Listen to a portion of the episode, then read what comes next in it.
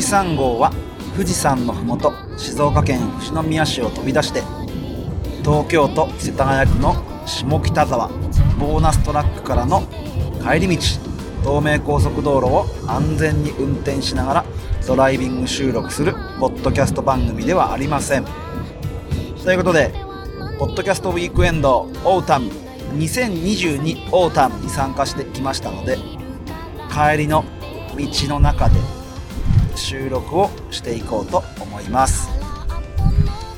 今10月2日日曜日、えー、朝4時51分の、えー、私のリアル富士山号の中で収録しております、まあ、安全にねマイクを固定してハンドルからは両手も離さず1人でオーディオインターフェースつないで収録しています。少し車の中ですので音が反響していたりマイクとの距離がいつもより2 0センチぐらい離れてます。音質が悪いかもしれないですけどもご了承ください。えー、農系ポッドキャスト協同組合の中に一員として、えー、参加させていただきましたポッドキャストウィークエンド。ご存知ない方のためにも説明しますとえっと、ポッドキャストウィークエンドポッドキャストというふうに Spotify で調べていただけると、ポッドキャスト番組があるので、そちらで詳しく、ナミコさんとナナさんがお話ししてますので、えー、詳しく知りたい方はそちらを聞いてくださればいいかなというふうに思いますが、ポッドキャストウィークエンドというイベントを企画してくれてくださってる方々がいまして、その人たちから、えー、農家のための鶴ちゃんを通じて、えー、2022、3月に第1回開催農系ポッドキャスト協同組合出展してくれませんか？ということで、えー、お野菜売ったり、えー、番組のステッカーとか売ったり物販をしたりしてきました、えー、その時には第1回目はコロナもあったし、いちごもバタバタしていたので出品せず参加もせずあ出品はあの僕のこの富士山号のゲスト石川農園さんのキラピカを出品送らせていただいたんですけど自分は現場に行けなかったんですね。で今回、えー、オータム第2回目があるということで、えー、参加したいと思って調整して参加してきました。あんまりこう朝何時に出かけたとか帰りは今何時だか分かってると思いますけども詳しくまで話をしていくと長くなっちゃうのでさらっと10分以内ぐらいで、えー、この後僕のコーナーも配信しますのでお話ししていこうと思います。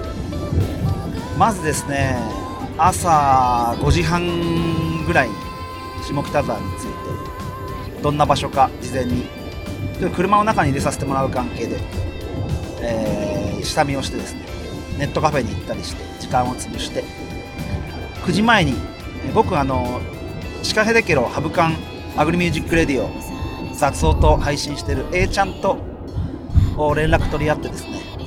A ちゃんのハーブを使ったハーブサイダーそれからモヒートを飲食ブースの方で出すもんですからそれの炭酸買ってったり氷買ってったり冷凍の僕のピオーネを瞬間冷凍したものを持って行ったり、えー、グラニューと蜂蜜とか注文を受けてですねそれを車で運ぶ仕事があったもんですからそれも持って、えー、ボーナストラックという何て言うんだろうな遊歩道の中にあるテナントが入れる飲食もできる集まりみたいな感じでそちらに、えー、到着しました。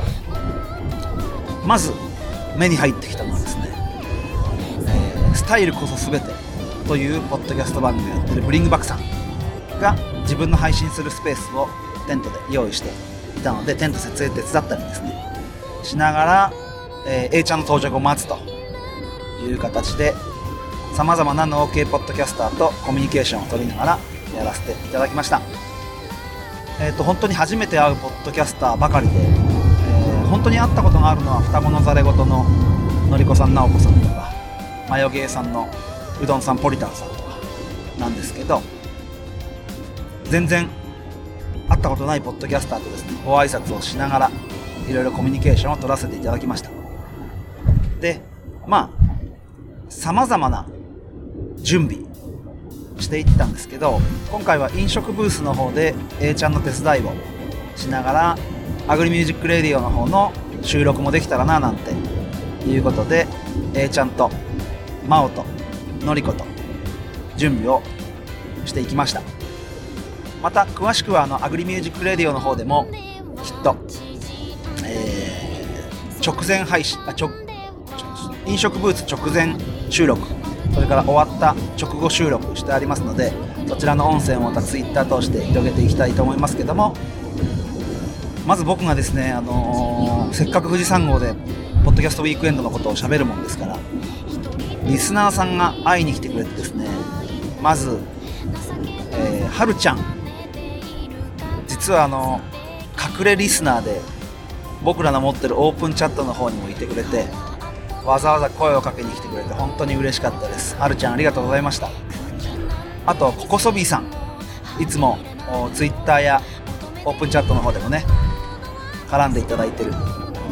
ココソビーさん本当にありがとうございました。他にもねあのクロップス聞いたよとか、えー富士山号も農業テーマパークを作ろうも聞いてるよっていう方もいてくれたりしてあの正直飲食ブーススタートしちゃったらもうずっと売り子やってたのでなかなかゆっくりお話しする機会もなかったんですけども、えーたくさん声かけていただいて本当にありがたかったなっていうふうに思います。この場をお借りして改めてお礼を言わせてください。ありがとうございました。リスナーさんともそうなんですけどもあの本当に運営のポッドキャストウィークエンドポッドキャストやってるなみこさん静岡県出身で朝から静岡トークさせてもらってね今清水区がちょっとね大災害というか断水になっちゃってその話とかねさせていただいたりとかちょうど飲食ブースがあるところが横が運営のポッドキャストウィークエンドラジオみたいなのを生配信ツイッタースペースでやってる場所だったのでそこで隣でいろいろな人が収録してる様子とか見させてもらったり特勤マッシュの渋ちゃんけんちゃんに喋らせてもらったりさまざまな機会をいただきました。あの本当にポッドキャストウィークエンドポッドキャストを企画してくださってる運営の方々にも感謝したいですし農家ポッドキャスト一緒に頑張ってくださった農家ポッドキャストの皆さん本当にありがたかったなというふうに思います。そしてやっぱりあの場に来てくれた多くのポッドキャストを聞いているリスナーの皆さんのおかげで、え本当に素敵な短い時間でしたけどもいい経験させていただいたなというふうに思います。このエネルギーをまた今海老名を過ぎたあたりですけど足柄あたりでもう一回休憩してゆっくり帰ろうと思いますけど帰って仲間と共に、こんな様子だったよってまた報告し合いながら富士山号のエネルギーに変えていけたらなというふうに思います。それではこの後僕の初コーナーサトゥ新規収納を語るってよのコーナーでやっていきたいと思うんで富士山ぶどうランドを今年開園したところの話からいろいろ今後派生していくと思います。それでは僕のコーナー行ってみよう行ってみよう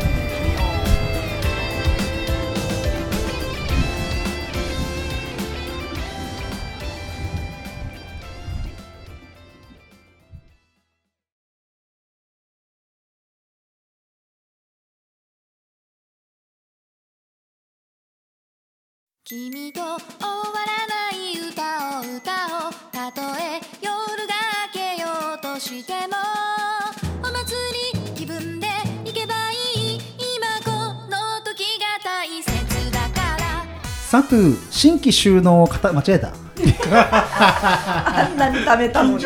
あんなに貯めたのにサトゥ新規収納を語るってよのコーナー。このコーナーはサトゥが富士山ぶどうランドを開園したところをスタートに新規収納のストーリーをみんなで語っていくコーナーでございます。よろしくお願いします。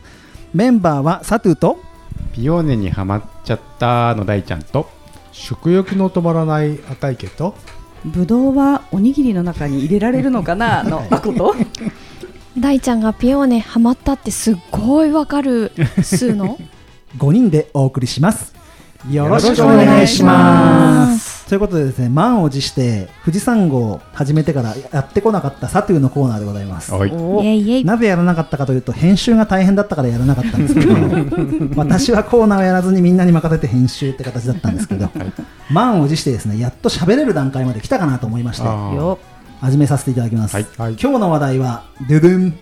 富士山ぶどうランドに行ってみてということで誰から喋りますか？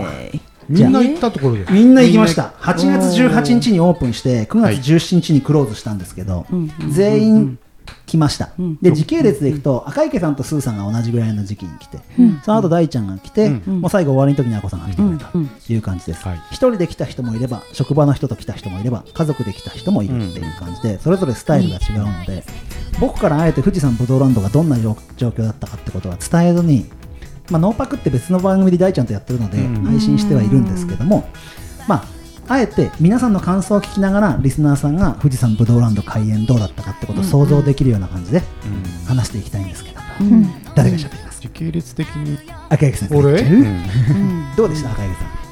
まあそれはねサトゥーの新規収納の入り口から見ていて、そう。赤池さんもこいつブドウって本当作るのかよって思いながら見ていたのがいやーブドウがなってるっていうのを見て、うん。ここまで来たんだなって思ったけどもまだ入り口に着いたばっかりだな。そうですね。うん。実は大ちゃんもうちのぶどう園には多く足を入れてるんだけど同じぐらいあそこに来てるのは赤池さんなんですよね。実はいろんな状人連れてきたりとかいろんな機会に来てくれたりとかするので、まあ暇だからねあ違うかまあ 取材とかねそうそう人連れてきてとか視察の人とかと一緒に来たりとかしてそういう意味で赤池さん的には違うお父さんみたいな感じでした？感慨深い感じですかうーんそうだね。まあ考えがあったかどうかはそんなことよくわかんないけど。でもあ富士宮でもやっぱりブドウ作れるんだなって思ったし、でロケーションもいいじゃんねあそこね、はい。で多分みんな通る人通る人が、ん。何これって思ってたと思うし、うん。いやそうでしょうね、よくねあのハクビシン以外の人に盗まれなかったな。そうですねそうですね。ハクビシンにはねちょっと食べられちゃったけど、うん。でも意外に民家が横にあるので見えるかなって感じなんですけどあの小さい畑2箇所畑がありますけど皆さんが見たこの後食べてもらう赤系のブドウがあった畑はちょっとね民家から離れてる。うん。そういう被害はありうるかなとは思ってました。スーさんあそこにブドウ園があることってはい。知ってました？知りませんでした。場所自体知らなうんかったでしょ。全然知らなかった。実はねアコさんも意外に知らなかった。のうんそうなんですか？知ってたんだけどあ知ってたってぶどう園とは知らなかった、うんうんうんで意外に外から見ると赤池さん言った通りなんだろうあれみたいな感じなんだけども、うん結構ねそう言ってくれるおお客さんが8割9割うん。うん。うんですねでも今年はなんだか車が入っていく、ん。ななんだろうなんだろうって みんな思ったとネ思います。ットとか入れたぐらいから多分うん。注目されたと思いますよ。何か存在している。みたいな、うん。うん。なんだあの物体はみたいな感じでしたね。何作ってんだろうって。うん。そうそうそう。そんな感じはありましたね。で時系列的にいくと次に来たのがスーさんと大ちゃんなのよ。まあでやっぱピオーネハマったの美味しいですよね。本当に。僕ね社員よりねピオーネの方がうん。なんだろう社社員逆になんか高級品って感じがあって手が伸びづらいんですけど、ピオーネだとなんだかパクパク食べれちゃう、うん。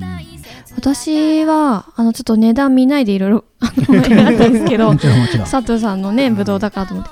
でもあのシャインマスカットはもちろん美味しいのは分かってるし、でもあの佐藤佐藤さんのその教えてもらったその一番美味しいうんシャインマスカットの本当の美味しい色うん。っていうので、うわー美味しいなんてこう甘いうん。ものなんだろうっていうのは思ったんですけどピオーネの味わい深さっていうかそう。なんかね今までのピオーネと違っななんでですかね違うように感じられたんですよね。なんかね今年本当にピオーネにはまりましたっていう年齢層関係ないお客さんがえ？すごい多い。うん。そうなんですね。幼稚園児もいるし、うん。この大ちゃんスーさん世代もそううん。だし、わかるんだじゃあ。おじいちゃんおばあちゃんもそうだし、みんなそうなんですね。ね。そう。だから正直ねピオーネ植えようか数どれぐらいにしようかって悩んだのよ。うん。絶対社員が走るから、まあまあまあ。だけどピオーネを植えとく意図ってああ今年そこに気づけたなっていうのがすごいありました、割合的にはね6割社員4割ピオーネうんうん。高級品がねするからね社員だとねそうそうそう。やっぱちょっと手伸ばしづらいっていうのはね、うん。なんとなくあるよね。たうんそうなんですかねやっぱりね。うん私の時はなかったけどね、もう取られてしまった。もうもうそう手伸ばしようがなかったんだけどね。だからぶっちゃけオープン2週間でもうほぼ社員はなくなってるって状況で、もうデータ化してあるので、社員が何房売れたか、ピオーネ何房売れたかって話は、もう伝票を入れてあるので分かるんですけど、まあ言ってもピオーネ思った以上に出たなっていう。いやーでもあともう一つ言っていいですか、うんいいよ。やっぱねその普通のブドウ園のブドウ狩りって、うん。ブドウを買って終わりうんなところがやっぱ多いっていうかもうそれが普通だと思ってたので、あんなにサトゥーさんがあのいろんなことを教えてくれたり、はい楽しませてくれるっていうのは本当にブドウランドのいいところだなって思いました。ありがとうございます。もうあれはもうなんかこうプライスレスですよね。うんあれも含めての値段って感じですようねん、。そう思います。うん。だから、アコさん以外は、他のお客さんとも一緒に回って、で、アコさんはアコさんで単独の面白さを仕掛けたんだけど、他の人たちは他のお客さんのリアクションも見てるから、でもね、赤池さんの時と大ちゃん、スーさんの時で、僕の喋りは全然違う。まあまあまあまあ、そうですよね。後の慣れてきた。後の方が慣れてるし、やっぱりね。やっぱりね、反応っていうのがあってこそ、喋り手のうん。あれが変わってくるもんで、まあ、簡単な話、3つクイズ出して、4つか主に。はい。だからこの木が何歳かってからスタートして、まず目を動かしてもらって、木に見てもで、次が、大体スーパーで売ってるのと樹齢どれぐらいだと思うみたいな。いい味になってくるとか、まあ、要は市場出荷できるレベルってどれぐらいだと思うとか、まあ本当は、まあ品種にもよって違うんだけど、色が出やすい出にくいもね、うんあるし。で、次が、まあ、木の中でどこの房を買ってくっていう話。で、最後は房の中でどこの粒、甘くなってくってことかの話をしていったんだけど、やっぱそれすごく、好感だ、好感度が、うん。上がりました。きっとみんな知らないことだからねそれね、でもね、ネットで調べれば載ってるの。いや調べませんよ。食べて美味しいしか見たぶどうことない。狩り楽しみって言ってきてるんだけど、ぶどう狩りのコツはみんな調べてこなくて、全然調べない。ぶどうを狩ることだけにうん興味を持ってるんだよね。うんだから美味しいものを店員さん任せでうん。探してくださいっていう感じでいるので、うん。自分で探すっていう体験も楽しかったし、あなんか合わせてそのブドウランド自体がそのまだ若くて、あの育ち盛りというか、うんっーていうところで、ですね。はい、でその理解にもつながったなっていう感じはしてて、さすが。なんか思ってました。前から知ってたんだけど、なんか果樹っていうとうん。年数かかるような気がする、そうですね、うん。桃栗3ブドウってすごい年早いんだよね、そうですね。うん。うん。普通だとね3年5年とかうん。7年経たないと取取れない場合があるけども、ただそれは佐藤君に佐藤に教えてもらっていたのが1年目から取って実をならしちゃダメだっうんていう話は聞いていたのあ、で。なんかねすごいこう興味深かったのは最初の苗の仕立て方によってその木の性格が決まるとか。うん。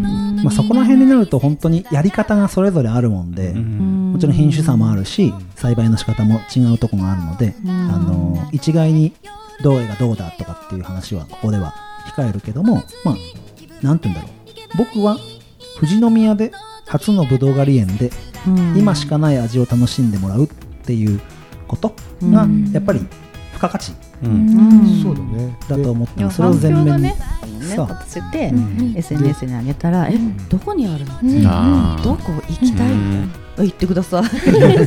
ぜひ行ってください。市内でもあと何名かやられてる方がいらっしゃるんだけど、サトゥーのようなああいう仕掛けをしてる人は誰もいないので、たまたまね新聞屋さんが取材してくれて、ただ記事になってそのまま一過性で終わってる他の人たちが、やっぱりそうやって何そのやっぱりそういうものを発信するっていうことをうん。してるぶどう園だっていうのは全然やっぱ違うと思うね。でまあ情報を得ようと思えば SNS だなんだで得られる、うん。まあそれで入り口で来るんだけどそれ以上にあの時間が反響があって、リピーターが3回も来てる人とか、で来年絶対行きますとかって声がかなり多いのと、LINE 公式でやってたから、お客さんの声ダイレクトでお客さんが送ろうと思えば送れるのよ、それが非常にいい、内容がいいじゃなくて僕が嬉しい、うん。楽しい、俺の楽しみは来年どうなるかとかね。うん。再来年どうなるかってすごい楽しみだよね。なんか応援してる気持ちにもなっちゃいますよね、うん。勝手に。もうだってあの木自体がどうなるのかとうんか、うんうんうんうん取れるブドウ自体がどういうふうにまた味が変わってくるのか、うってんいうのはすごく興味がある。それを楽しんでくださいってことを最初にも喋ってうん。言ったので、まあお客さんがお客さん呼んできてくれれば大きいかなと思う子供たちよなんだけど、うんえそこで食べれるの？みたいな。多分ね食べれないと思う。よえじゃあ何しに行くの？みたいな感じだったから、うん。まあまあ、とりあえずいいよ行こうよって言って、うん。で行ったんね。もうね帰ってくる時に「よかった。あのクイズもすごい楽しかったし」って言って、まあ、味はねもちろんほら美味しかったけど、うん。やっぱああいう感じでねぶどうには興味があるけど、うんぶどうの木には興味がないし、うん。取り方もそんな興味なかったけど、うん。ああやって聞くとえへーみたいな、うん子供らはすごい楽しんでた。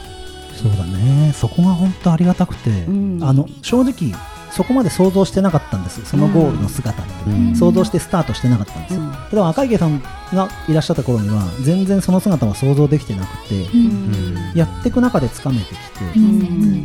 で赤池さんと一緒に回った方たちが、まあ、結構僕の中でポイントだったんです、まあ、お子さん連れもそう。でポイントポイントでやっぱりあこさんの言った通り食べたいってその場で食べたいって声が出てくうん。るただ税率も変わっちゃうしあの食べられちゃうとグラムで量り売りなので レジ前レジ前に売っちゃったらね売り上げも減るし、そこっていうのはもしかするとわわかんないけどやり方としては、はい。例えば入園料をいただいてそれから試食分を出す。っそう。ていうやり方もあるかもしれないね。そう。それがありなんだけど僕は入園料は取りたくなくて、あの入ってくる敷居は下げたいんですよとにかく、うんでそこでいくら買うかはこっちのやり方次第、例えばもしだったらねグラムで買った後に食べてもらうのはありかもしれないねその場で食べたかったら。食べちゃうと税率変わっちゃうんですよね、10%になっちゃうんで、でもあなそんなの厳しいの？ベビーシャインを出してましたよその代わりに。そうだからしっかり美味しいぶどう。もうだから子供が買ったら食べたいのよ。そうなんだよ。ぶどう狩りしたら。その場で食べたいけど冷えてないから大人は冷やして食べたいの。で県外から来たお客さんでもうギャン泣きしちゃって子供が食べたいです。食べたい食べたい。でも親はもうシャインマスカットとか高いから冷やして食べたい。うん。冷やそうね冷やそうねって言って言うんだけど食べたいギャン泣きどうしようってなってもうこれは冷やしたのをカップでもいいから用意しとかなきゃだなって思って大ちゃんにも相談していくらぐらいがどうかなとかねうん。やりながら。じゃああれは途中からだそうったんです途中から。か最初の土日は入れてない。あそうなんですね。2, 週目の土日から行ってん。そこでスーさん来たいやもうねベビーシャイン大好評で美味しいですよおね。かわりする子がたくさんいて えうんでも本当に私も食べたんですけどうん。とっても美味しかったです。でそれがなんだろう信用にもなるっていう部分もあったりして、じゃあ皆さん味の話が出たので今日取ってきたぶどうを目の前に皆さんにご用意をしましてですねあの秋クイーンという赤系の品種。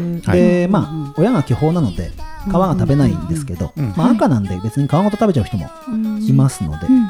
じゃあちょっと食べながらどうぞ。で緑のやつも持ってきました意図的に。いつ食べられるのかなと思っていたのどっちが肩だとか言って皮そのままあのパックの中入れちゃっていいんで。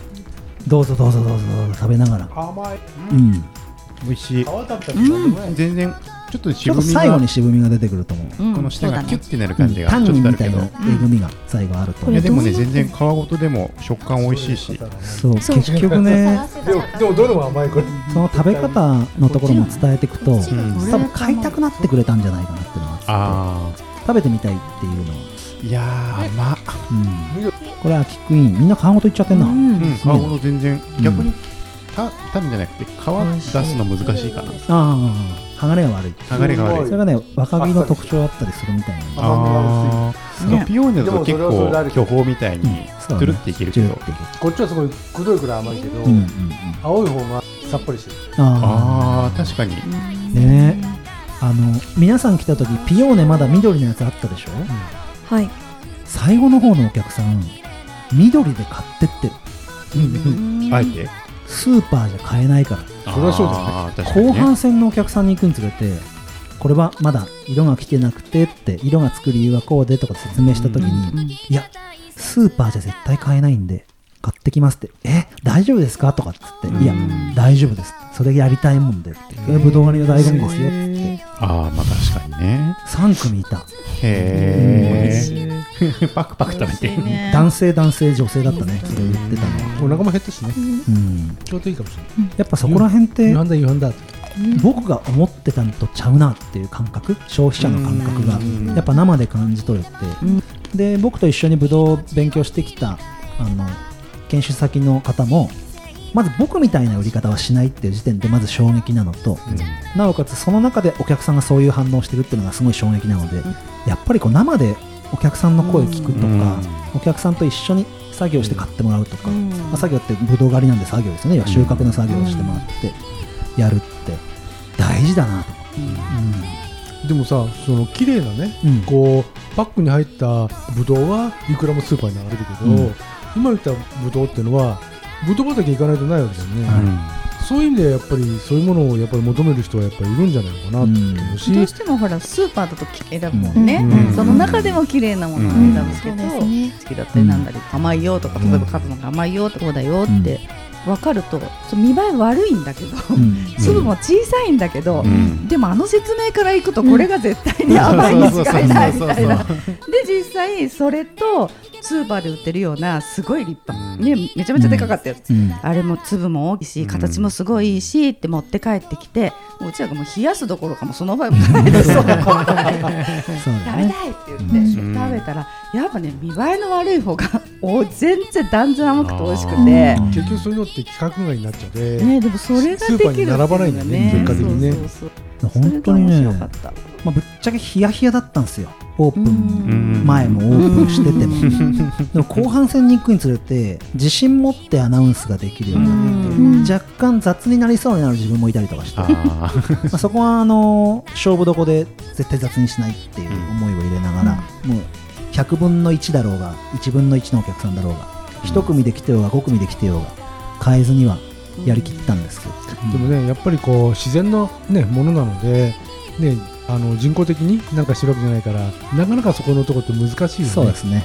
肺炎日いつにするとかも、うん。まあ、若木なので全部揃わないんですよね、見ての通り赤ちゃん社員で出すぐらいの粒もあれば、バーンって皆さんに見せたって、うん。あこさん見てないかでかい社員いますからね、でも俺が行った時に、えーとえー子供さんたちが4組ぐらいいた、はいその時すごい思ったのは、やっぱりあの子らってちゃんと聞いてるなと思ってそう。説明を。ん。だからどれを取るっていう時にちゃんと言われたところ取ろうとあそうそう。これ取ろうと思ったら違うよそれ。大人もっとは遠いところから取んなきゃダメだよ大人はなんかね形がいいものとかそうそう。大きなものみたいな目がいっちゃうけど、ねうやっぱりそれは本当に子供さんの感性と大人の感性とも違うし、うん。でもね話を聞くっていう難しさがあるのであの場でのねぶどうが目の前にあるのに話を聞くっていうのはうんうんうんかなり難しいっすね。その話を聞くと、甘いものに美味しいものにありつけるっていうのがね分かればね。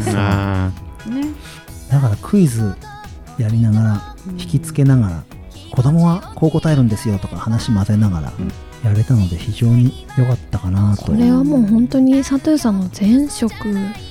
生きてますよね。あ それは大いにあるしねこのポッドキャストってものも生きてるですよ本当本当にこの活動が全部生きてるなと思って、うんそこを僕にしかできない売り方うんみたいな言い方まではいかないけど、いやでもまさにそうだと思う、そのいろんなやり方あるのかもしれないけどもそれはサトゥーなりのやり方うん。ということで貫いていけばいいだろうし、ね、山梨県山梨の方に行けば三沢とかねあれじゃなくてあの勝沼とか行けば、いくらもぶどう園あるけどもそうですね、そういうところにはこうねうん。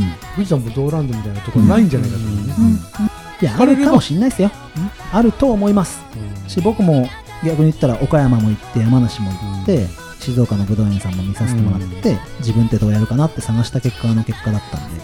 でもねやっぱりそのそういうことちゃんと発信しようっていう人たちって増えてきてるけども、なかなかこうねもうお年でやってる方々って固定観念があるので、ね、ただ単に来てもらってみたいな、あとそれとその接客っていうか人とこう話をするとかっていうのは苦手な人も当然いるし、もちろんだったらただその目の前のものを売ればいいっていう話かもしれないけど、でもまあそれはそそれはそれでそういうやり方はあるけども、うん。やっぱりちゃんと自分の情報を出してあげていろんなことをやっぱりそういう形で相手のことも聞いてあげる、うん。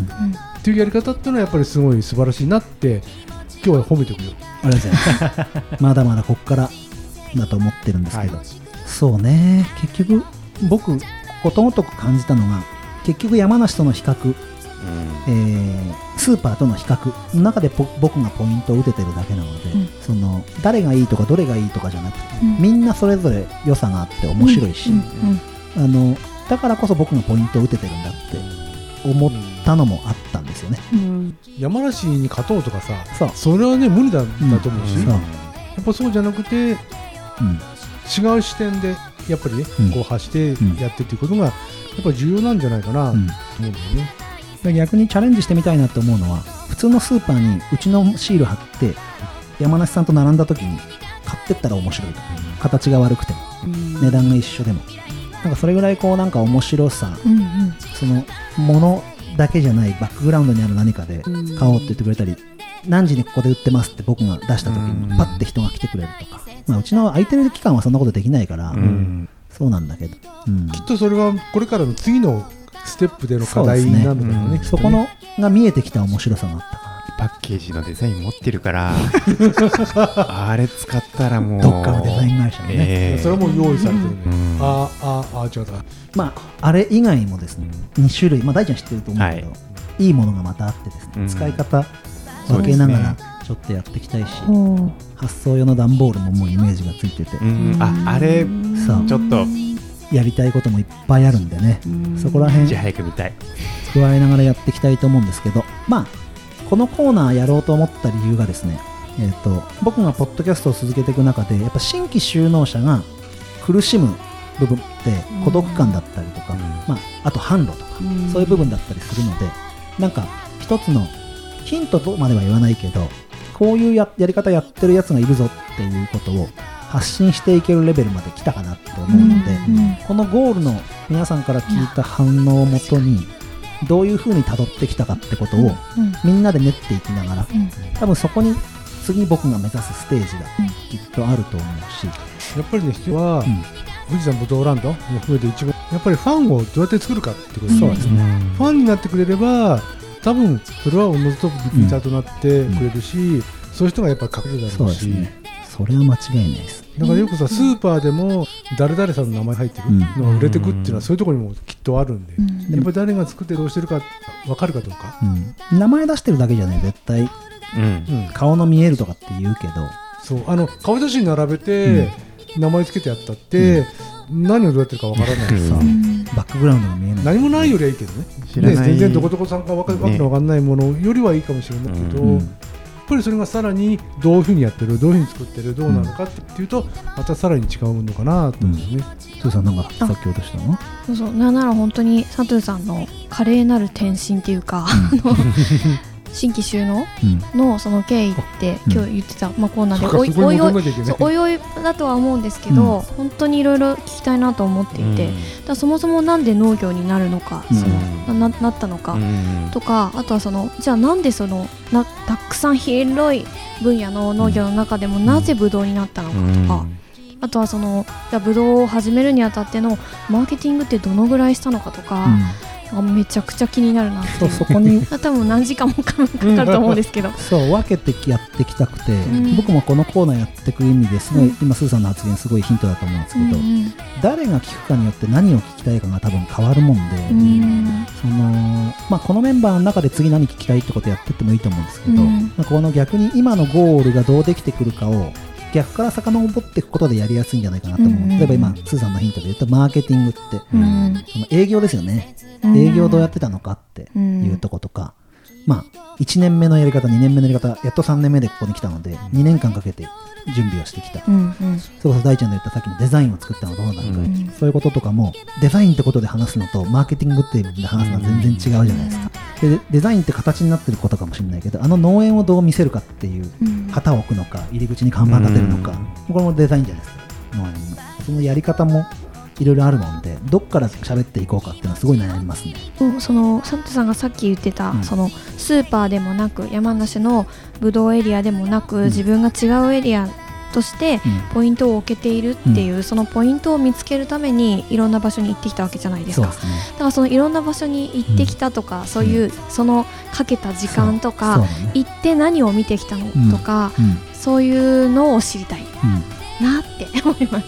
了解じゃあまずなぜブドウをチョイスしたのかってとこも聞きたいしもちろんです、そのブドウがたどり着くまでの。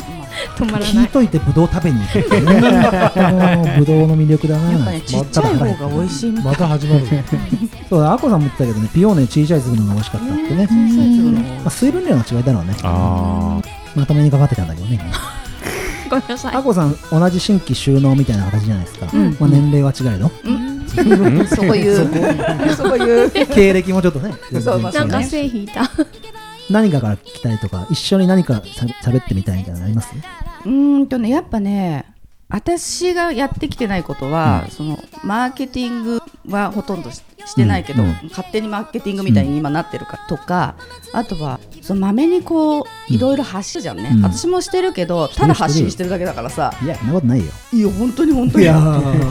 ストーリーが本当にうまいっていうか、こう人を引きつける感じそうがしますよね。すごいねこう緻密っていうか、計算がすあのああそう計算してやってる。計算し尽くされたそのやり方っていうのを そんなことないよ。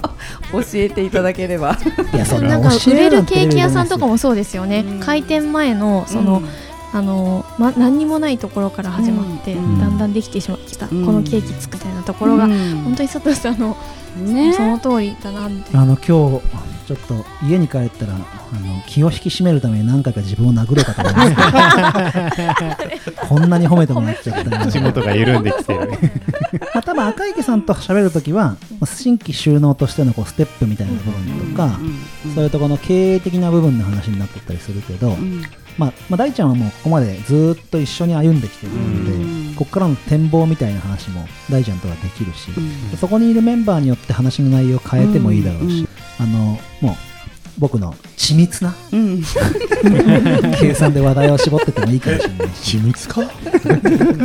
でもね思った以上に緻密じゃないですよ僕。いや行き当たりばったりだけなんですかね。最初はそこに近いね。そうですね。なんか波にこう、うん。なんかどうやって乗ってないか、うん。昔みたいなとこもあってね。そうですね。アコさんとの違いはアコさんはもう何やるなどんなのをやるかはもう決まってたんだよね。うん。あーそこはもうレールねがあったんだもんね。多分赤池さんはこういう話したいわ。うん。ベースに全くないとこから僕もスタートしててうん。もう本当にいちごのいの字もぶどうのぶの字も出て出てないしそこからこうどうやっていくってとこからもう相談してったので、うん。最初は「と」だったよね。う。ん、そうね。